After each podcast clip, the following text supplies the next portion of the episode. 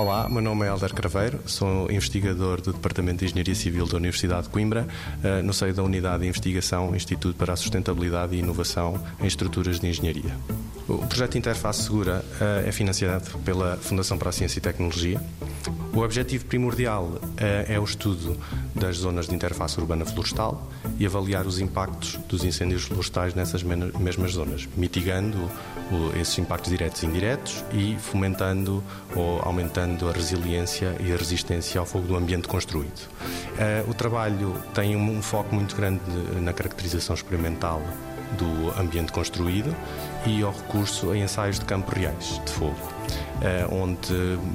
tentamos sempre que possível a utilização de, de, obstáculos reais, nomeadamente pequenos abrigos ou que, com diferentes materiais estruturais, que são então expostos a, a diferentes cenários de incêndio em ambiente florestal. Portanto, nós temos de recolher informação fiável e em quantidade suficiente que nos permita alimentar também modelos computacionais que nos permitam avaliar de forma clara o comportamento desse tipo de, de, eventos.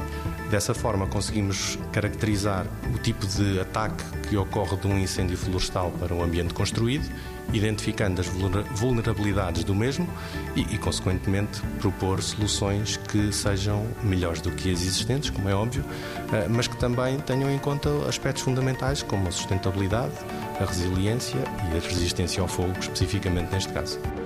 90 Segundos de Ciência é uma produção conjunta Antena 1, ITQB e FCSH da Universidade Nova de Lisboa, com o apoio da Fundação para a Ciência e a Tecnologia.